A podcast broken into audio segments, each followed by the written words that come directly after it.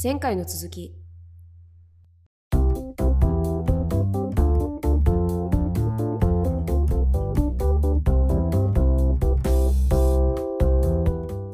の閣議決定に関していくつか過去の事例を見てみたんだけど、うん。うんとポイントとして閣議決定のポイントとしては重要な政策に関して内閣だけで決定できる権限というもので、で決めるにあたってそのうん閣僚、それぞれの閣僚の全会一致うん全員が賛成しないと可決できないっていう内ので閣みんなが賛成してくれないと、まあ、決定できないなって感じだよね。そうです。でうん法律を何か制定したいって時には、うん、と閣議決定だけですることはなくてうんうんうん。必ず国会に承認を求める。うんうんうんうんうん。なんか、ここまで見ていくと、国葬自体は法律じゃないから、うんまあまあまあ、閣議決定しても問題ではないっていうぐらいなのかな。そうまあ、うん、おかしく、まあ、この時点でおかしくはないよねって感じだね。でまあ、閣議決定のうんうんうん。良いところ、悪いところ、まあ、悪いっていうか、リスクみたいなものもあって、良いところは、うんうんその、国会に通さないで、内閣だけの話し合いで決定できるから、うんうんとても迅速、対応が迅速に、うんうん。迅速な決定ができるっていうのが、あれだよね。あのー災害時にどういうことするかとかっていうのは国会通してると大変だから、あの、閣議決定とかでされることが多いよみたいのが、なんとなく読んでたりしたらあった気がした。うん、うんうん。そう。で、逆にリスクっていうのもあって、まあ、これもそうですね、国会を通さないっていうことだね。国会審議を経ずにうんうん政令を決めたりできるから、国会のチェックが効かなくて、内閣の暴走になる可能性もあるっていう面もあると。まあ、あれね、暴走って言うとあれだけど、一方的に、えーと決定権がある状態が続いてしまうと、もろもろ問題というか、まあ、歪みが出てくるんじゃないかみたいな、うん、かな。ですね。で、国葬自体、あの話をね、今日の振り出しに戻すと、うん。国葬自体は結局どうなのか、なんで問題になってるのかっていうのが、の一つが閣議決定されてしまったっていうポイントだと思うんだけれども、そうだね。えっと、そう、今回の国葬は、その岸田内閣によって閣議決定されてるんだけど、うんうん、それの根拠として持ち出しているのが、えっと、内閣府設置法の第4条、国の儀式として扱うってことらしいんですよ。もうこの内閣府設置法も私はちょっとよく分かってない。まああれだね、あの、根拠がないと国葬うんの閣議決定って本当はできないことなんじゃないのっていうふうに言われてて、それの根拠となる国葬、うん、なんたらかんたらみたいのはないんだけど、別のところを根拠にしてるのっていいんですかみたいなことが問題になってるのかなって気がしたけどざっくりそんな感じで。けどさ、内なんかうん、内閣府の決定自体は、うん。さっきの前提を見ていくと別にやっちゃいけないことじゃないじゃん。うん。から、なんか、なんでそこがまた問題になってるのかみたいなことが、なんか、わかりづらかったなって思った感想として。うんなんか、根拠がないっていうのは確かに、まあまあダメなのかもしれないけど、でも、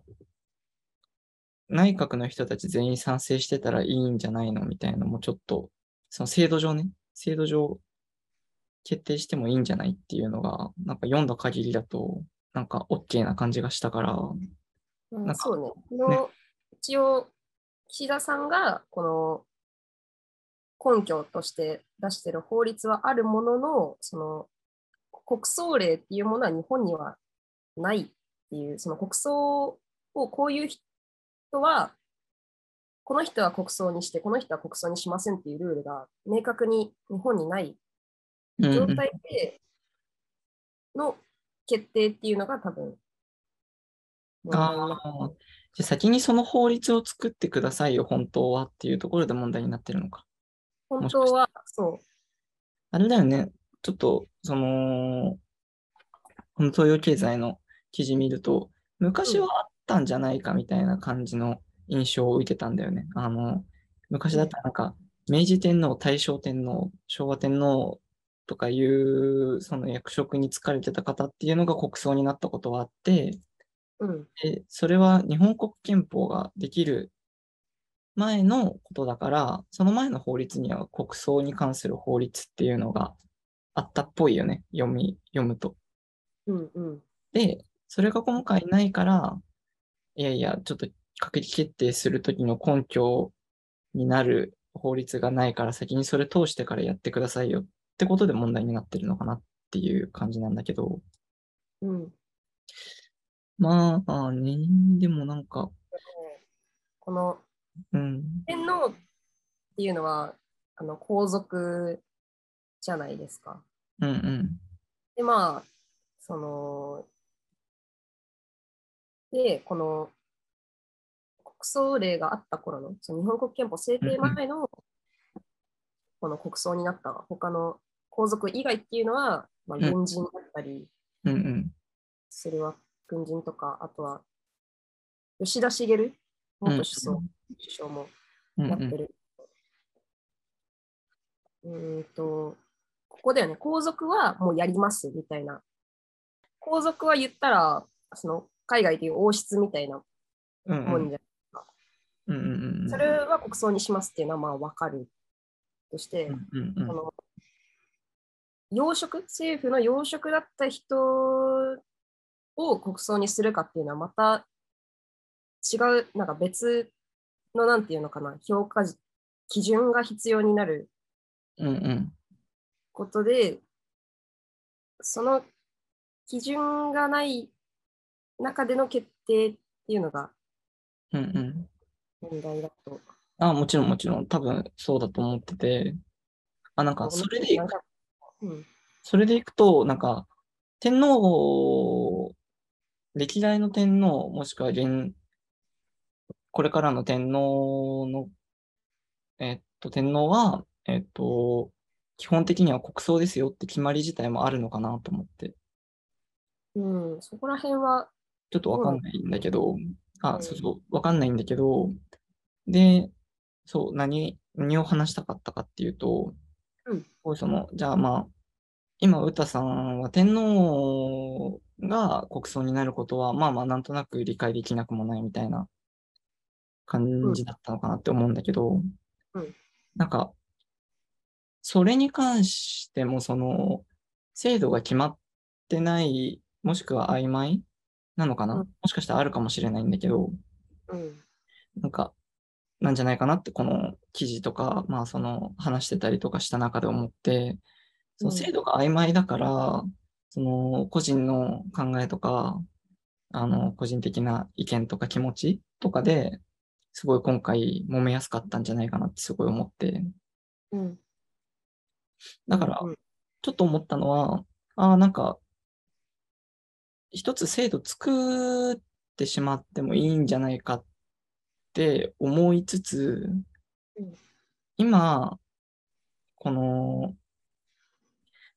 今回こういった国葬が行われたことで、今後、総理大臣もしくは政府の要職っていうのは国葬をします。なぜなら、今回国葬をしたからですっていうふうに、その、こん、なんて言うんだろうな。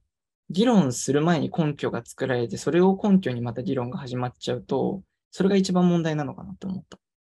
いや、めちゃくちゃそうなんだよ。うん、から、まあ問題になってるっていうのもありつつ、うーん、とはいえ、なんか、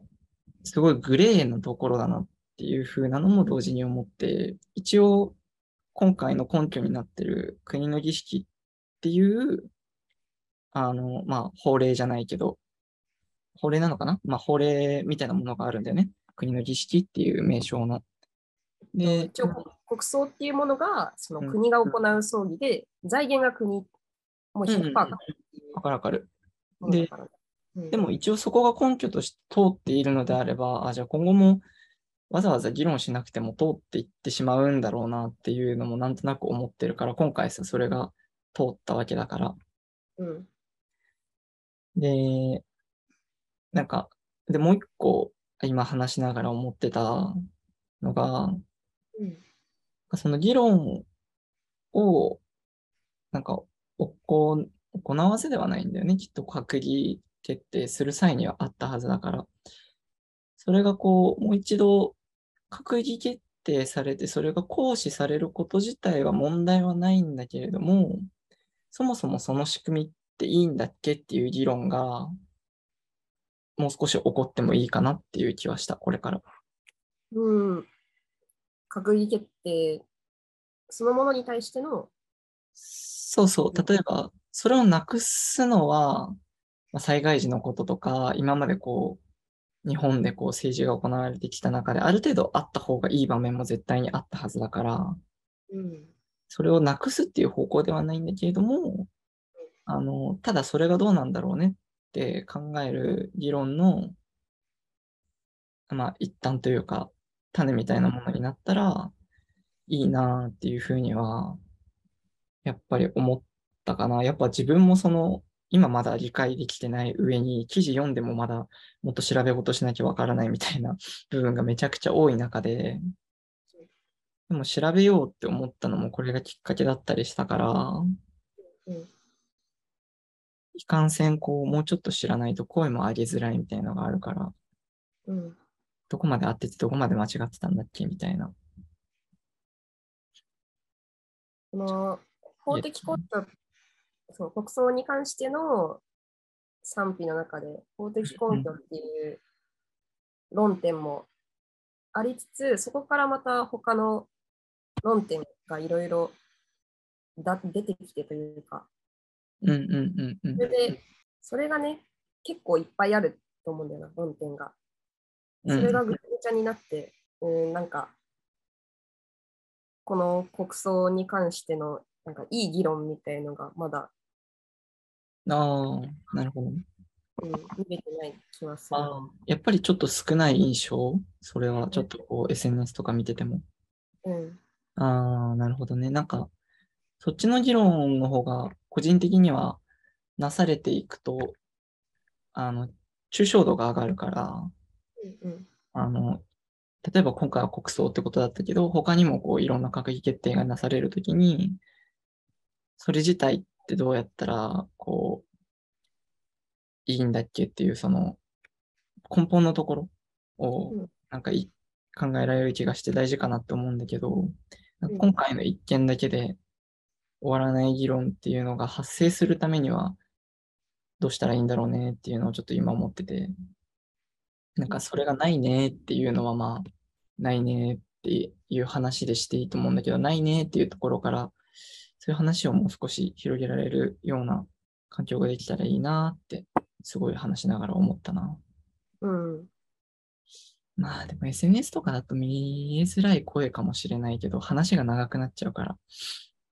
ね。SNS は一個なんか、その政治とか社会についての自分の意見を言いやすい場ではあるんだけど、うんうん。誰だかわかんない相手と喋ってるっていうのもあるし。うんうんうん。なんか最初の方にも話したか話してないか、あれかも、あれだったけど、やっぱ顔が見えない状態っていうのが、良くもあり悪くもあり、うん、こういう議論をするときには向かなそうみたいな。うんね、かといってさ、リアルで喋るとなると、その、なんか、タブーとされ、ね、ね、ね。